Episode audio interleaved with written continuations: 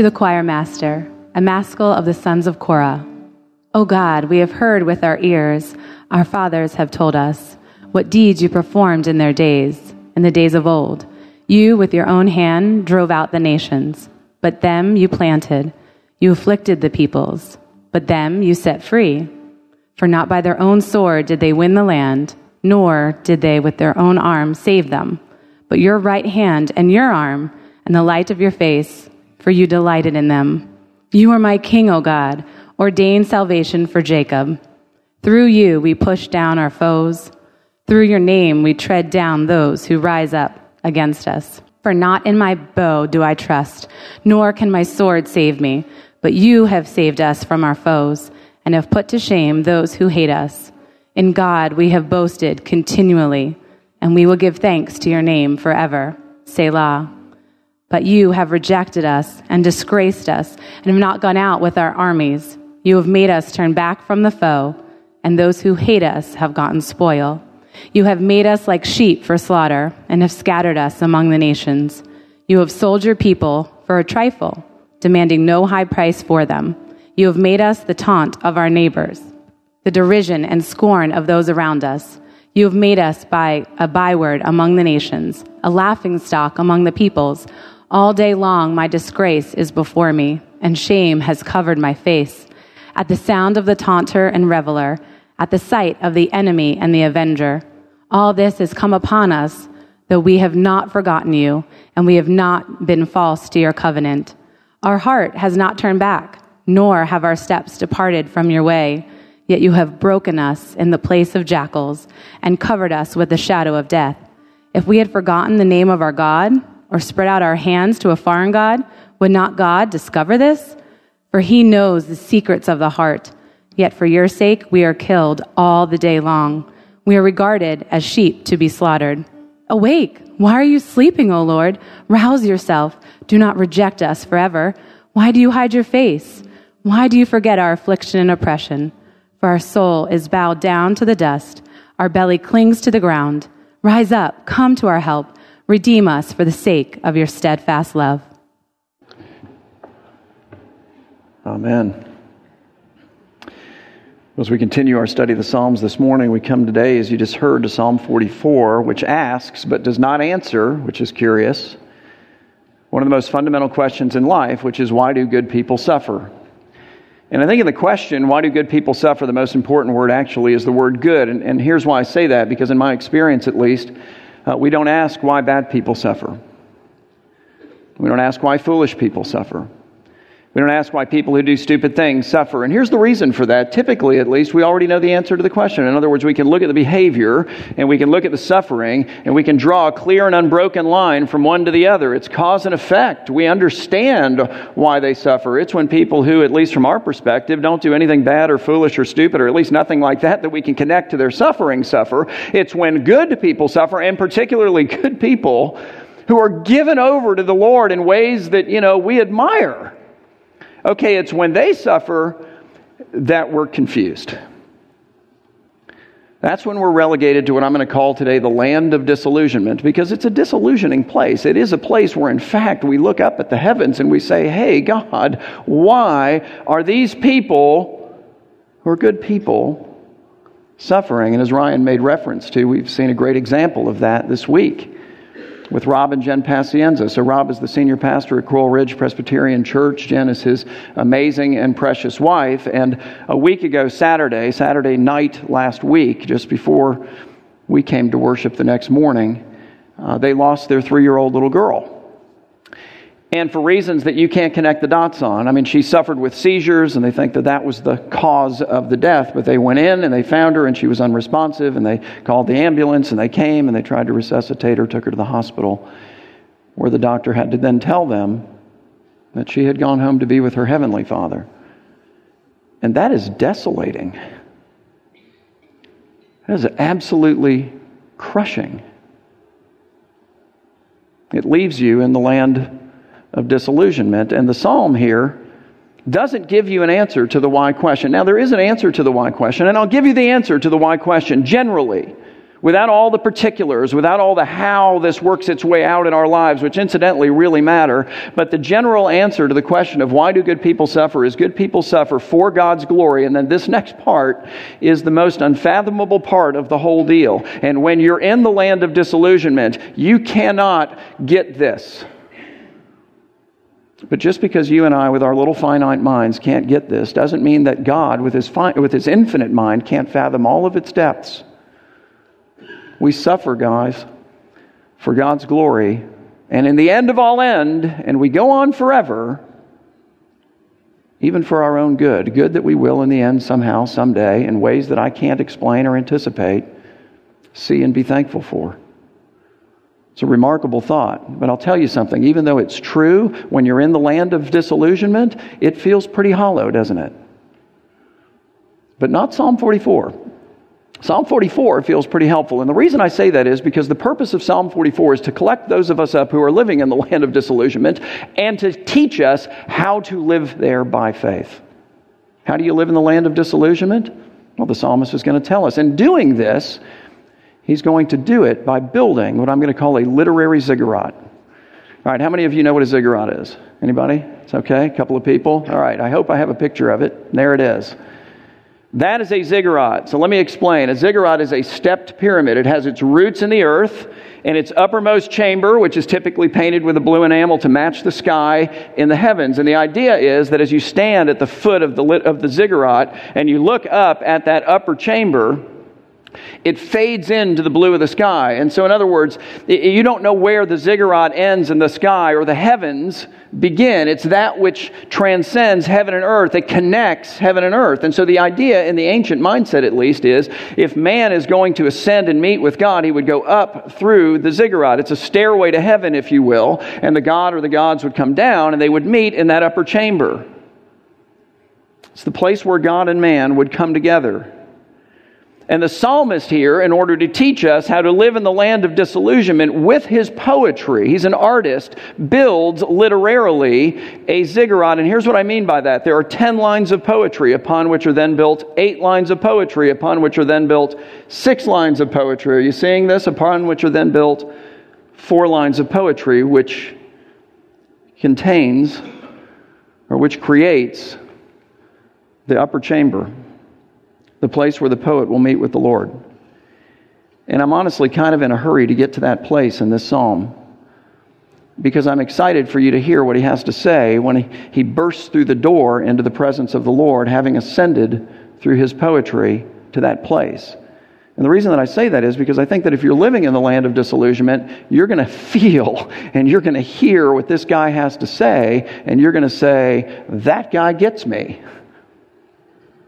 Like, that's it right there. He's going to say it, and you're going to go, Yes, that's how I feel. That's what I want to say. And what he asks for, last verse, really is in the end what we need.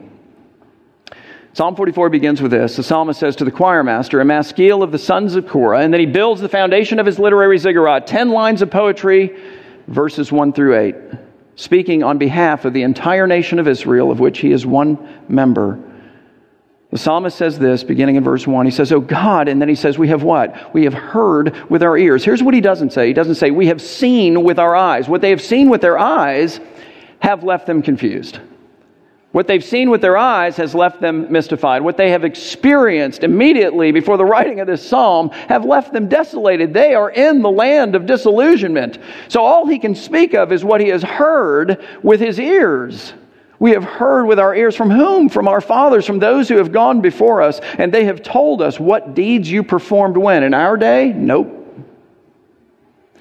They've told us what deeds you performed in their days, in the days of old. And so then they've told us, for example, how you with your own hand drove out the, the nations who were their enemies in their days. But them, meaning our fathers, you planted and they've told us how you afflicted the peoples, meaning the peoples of their enemies, in their days, but them, our fathers, you set free. For according to our fathers, the psalmist says, not by their own sword did they win the land, nor did their own arm save them, but your right hand and your right arm and the light of your face, for you delighted in them. Here's what's going on here Israel has sent her armies out into battle to fight their enemies. And as far as they know, and the psalmist is going to call God to task on this, like he is going to prove before the Lord, who will not contest it, their innocence. In other words, they've done nothing bad, they've done nothing foolish, they've done nothing stupid that they can at least connect to their suffering. And here's what happens they go out, therefore, thinking that God, in whose hand is both victory and defeat, is clearly going to give them victory. And instead, they get defeat. Twice in this psalm, he talks about how they are being slaughtered like sheep. That's a heavy, heavy defeat. And so these guys, or what's left of their armies, come limping back home at night, bloodied and, and battered in body and in mind and in soul. And the whole nation is going, What was that? Like, where did that come from? Why is this happening?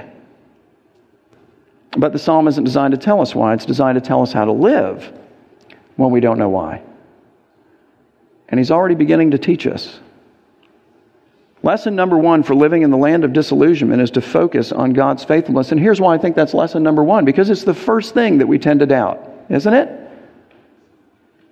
And yet the psalmist is coming to us and he's saying, hey, listen, you choose what you focus on in life all the time. And here's what you need to choose to focus on when you're suffering and it makes no sense at all. When you're in the land of disillusionment, you need to choo- choose to focus on God's faithfulness, His past faithfulness to you. And we all have those stories. His faithfulness to your family, His faithfulness to other people in your faith community, His faithfulness to people all throughout the Bible. The history of these people that we read about in the Bible is not disconnected from us, it is connected to us. We serve the same God. We're saved by the same Savior. We're part of the same people. Their history is ours focus on that. And that's what the psalmist does. And so he begins by recounting God's faithfulness in the midst of this desolating experience.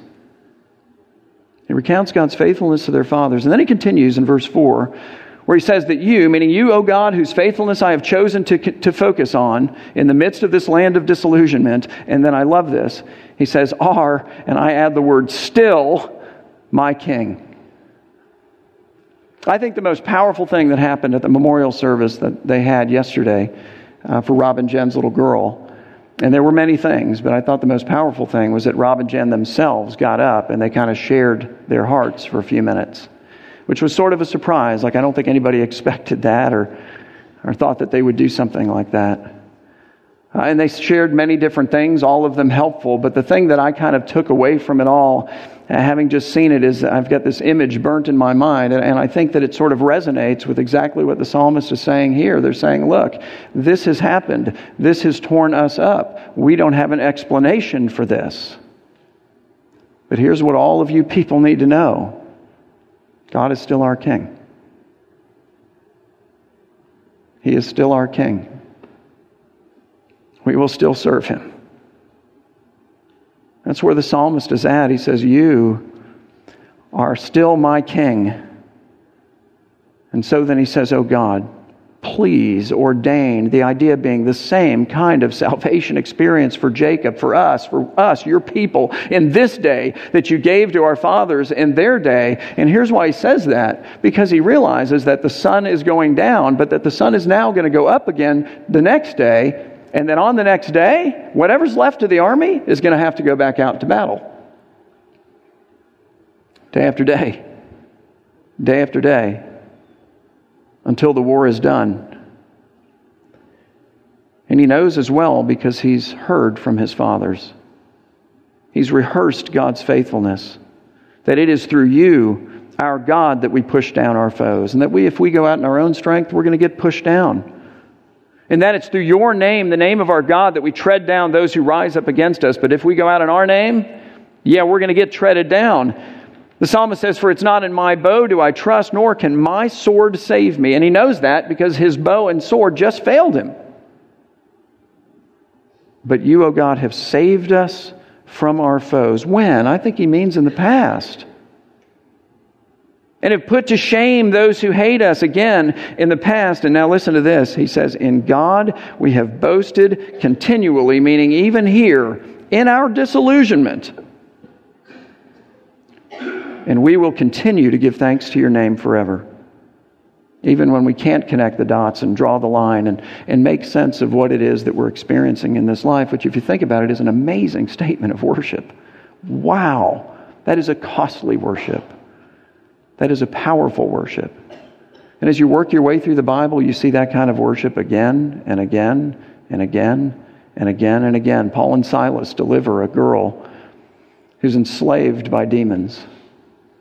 I think that's a good thing. You know, I think we'd all go, yeah, that's, that seems like a good work. Well, here's their reward in that moment, not in eternity. That's a different reward. But as a result of that good thing, they are stripped, they are beaten, they are flogged, they are thrown into the stocks in the deepest, darkest part of the prison. And then in the deepest, darkest part of the night, what do we find them doing? Singing and praising the Lord. It's remarkable. Mary, the mother of Jesus, has this angelic announcement that completely explodes her life.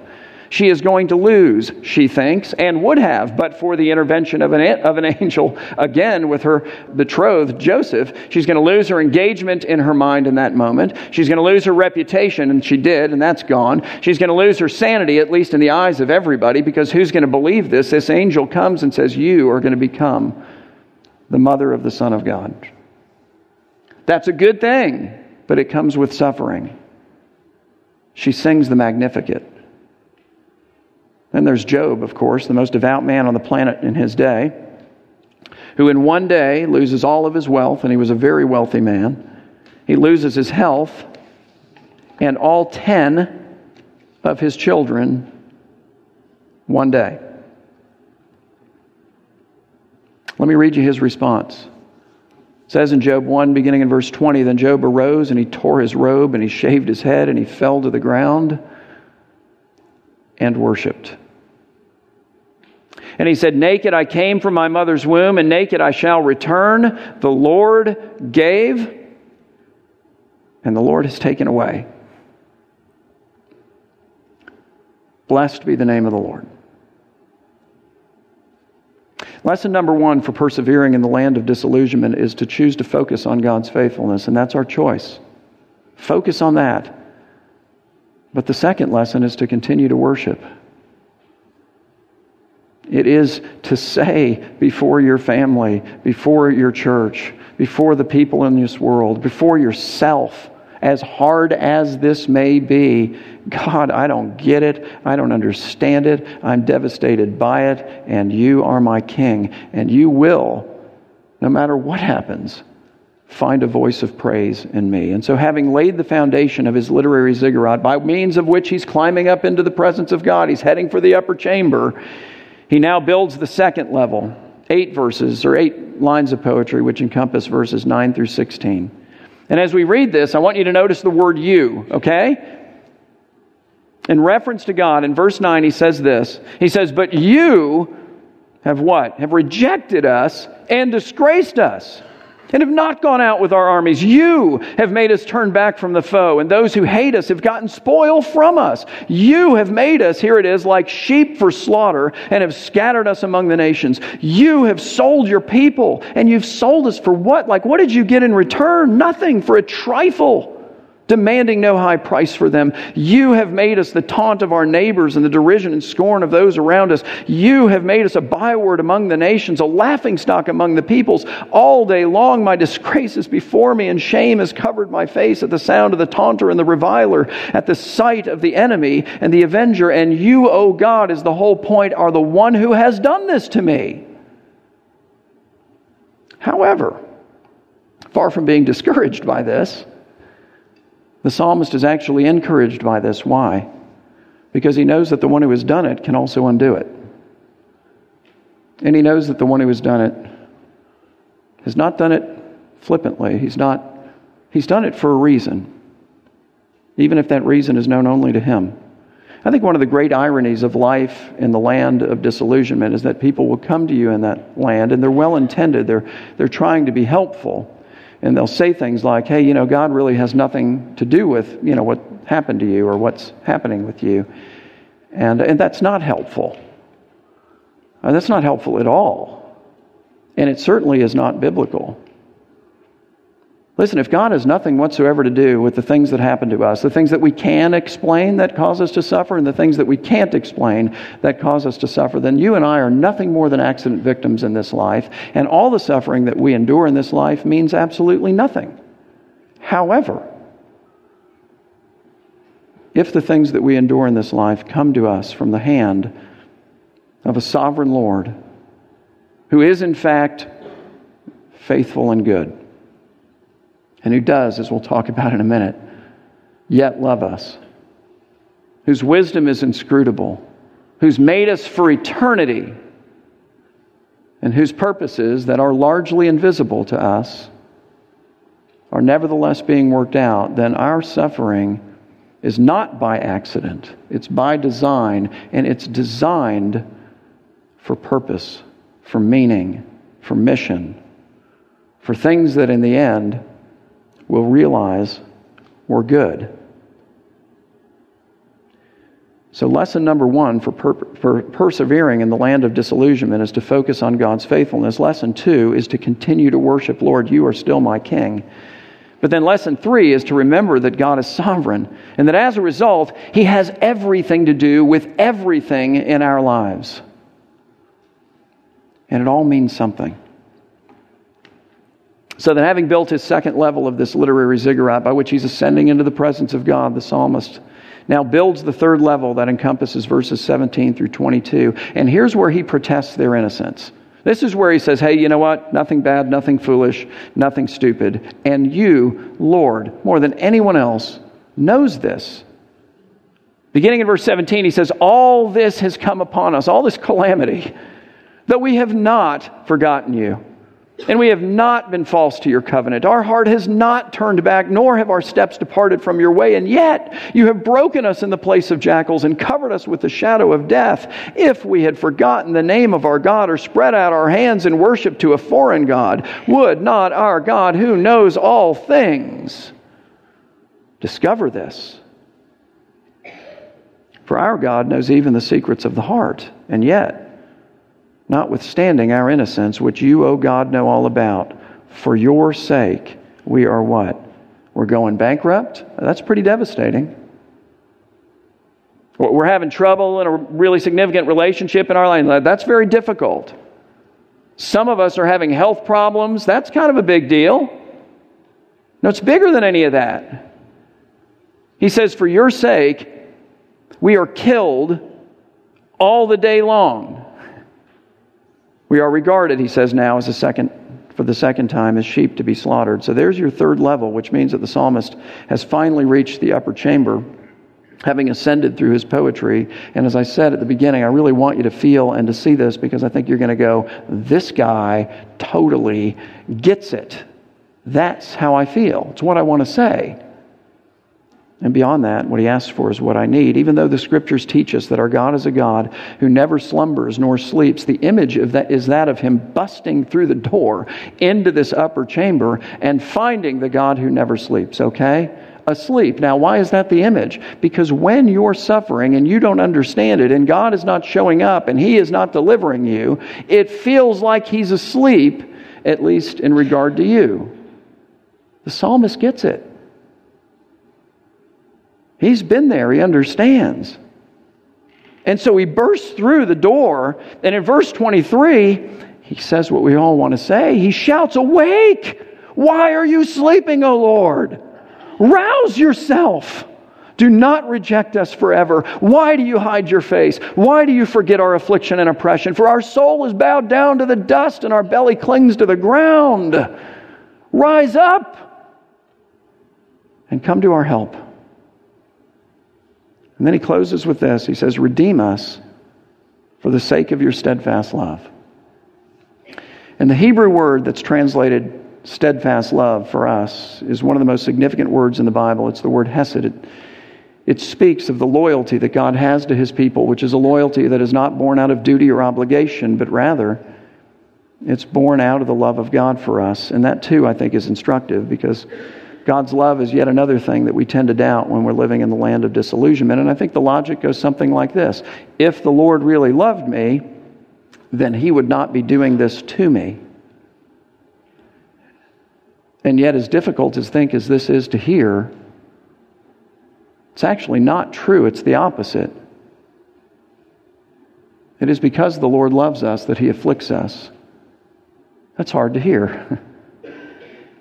but I say that because you only seek to perfect, and that's the point of the affliction, that which you love. And every parent knows this. And I'm going to give you some examples that are frankly trivial compared to the kind of suffering that is actually genuine and real. But none of us come to our kids and command them to do things that we know they already want to do. You know, thou shalt sleep in every single day, right? Nobody says that, okay? I mean, you might say that to your two year old. You're dying for them to sleep in. I get it. But when they're 14, you know, like you don't, thou shalt sleep in every single No, thou shalt get thy rear out of thy bed, you know, because thou hast school and things to do. And are they happy about that? No. Were you happy about that? No. My mom used to literally put ice cube in my underwear strap. I'm not kidding. She really did. It's a little awkward, honestly, now that I think about it. but it was effective in her defense. Thou shalt eat thy dessert. No, thou shalt eat thy vegetables and the rest of thy meal. And if thou satisfieth thy mother with how much thou eatest off of thy plate, thou might get a little bit of dessert. That's the way that it works. Thou shalt go out and have fun with thy friends. I want them to have fun with their friends, and they can do it after thou shalt do thy homework first. Trivial compared to losing a child. It is. And I don't mean to demean the one by using the other example, okay? But I do want to say that God puts us in the land of disillusionment not because He doesn't love us, but because He does. And when you hear that, here's what you want to say. So I'm just going to say it for you, okay? You want to say, well, then would you please, Tom, tell the Lord to love me a little less because I'm really sick of this? Right? Have him love me less then, because I want to be out from under this. I get that. I think the psalmist gets that. He's crying out, Please deliver us. Rise up. Deliver us. And yet, the Bible calls us to an imagination. It's an imagination of faith, and, it, and you can't go there without faith. It's an imagination of another world, one that lasts forever and very much unlike this world, one that is free of suffering, and one in which our suffering in this world, which is for a very limited time in comparison with eternity, will be forever rewarded and so well compensated that for the glory that will come from it, Paul says, the things that we experience in this life, even the big things, will feel momentary. They will feel small. They're not small now. And we will forever worship the Lord and praise the Lord as we come to understand why we had to suffer them. It's a remarkable, incredible thought.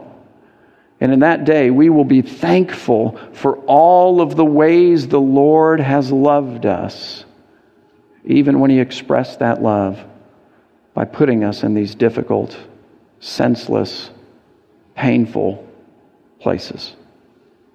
So, what do we learn from Psalm 44? We learn, I think, first of all, that lesson one for persevering in the land of disillusionment is to focus on God's faithfulness. What are you focusing on now? It's your choice. Lesson two is to continue to worship, to say to the Lord before any, anyone who will listen, and particularly before yourself, You are my God. You are my God and you will find a voice of praise in me. It is to remember the sovereignty of the Lord, that you're not in this alone, that you are not an accident victim, that this isn't just happened to you and you somehow have to grit your teeth and get through it. I mean, you have to do some of that, but, but that it actually matters, even when you can't figure out how or why.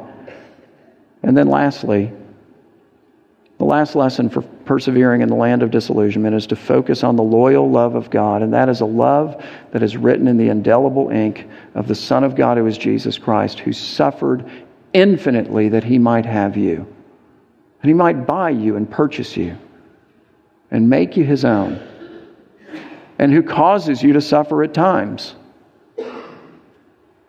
so that you might know him better and reflect him better to the people around you. He is the suffering Savior. So, why do good people suffer? Well, the psalm doesn't answer that. But here's what it does do it teaches us how to suffer, it teaches us how to live in the land of disillusionment. And I, at least, think that's very helpful.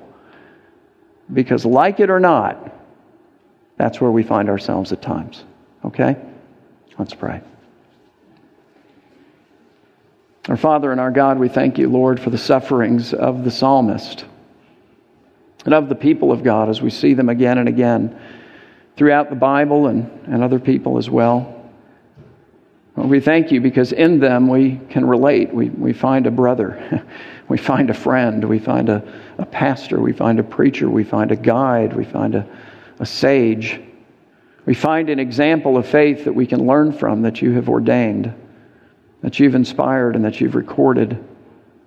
That we might, in our seasons of despair and difficulty, know how to live, but beyond his sufferings, we thank you for the sufferings of Jesus, by which we and the world we live in one day will all be made new.